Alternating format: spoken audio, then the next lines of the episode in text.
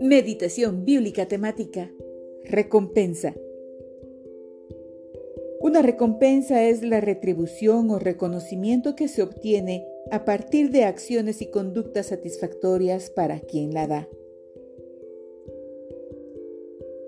Ruth 2.12 Que el Señor te recompense tu obra y que tu remuneración sea completa de parte del Señor, Dios de Israel, bajo cuyas alas has venido a refugiarte. Job 34:11 Dios paga al hombre según sus obras, lo trata como se merece. Salmo 62:12 El amor inagotable, oh Señor, es tuyo. Ciertamente tú pagas a todos de acuerdo a lo que hayan hecho. Proverbios 3:35 Los sabios heredan honra, pero los necios son avergonzados. Jeremías 17:10 Yo, el Señor, sondeo el corazón y examino los pensamientos para darle a cada uno según sus acciones y según el fruto de sus obras. Mateo 6:1 Tengan cuidado.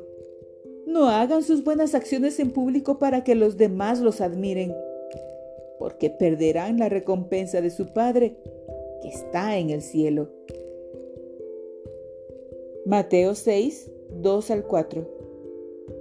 Por eso, cuando des a los necesitados, no lo anuncies a son de trompeta, como lo hacen los hipócritas en las sinagogas y en las calles para que la gente les rinda homenaje.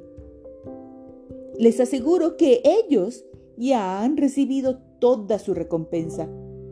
Más bien, cuando des a los necesitados, que no se entere tu mano izquierda de lo que hace la derecha, para que tu limosna sea en secreto. Así tu Padre, que ve lo que se hace en secreto, te recompensará. Mateo 6, 17 al 18.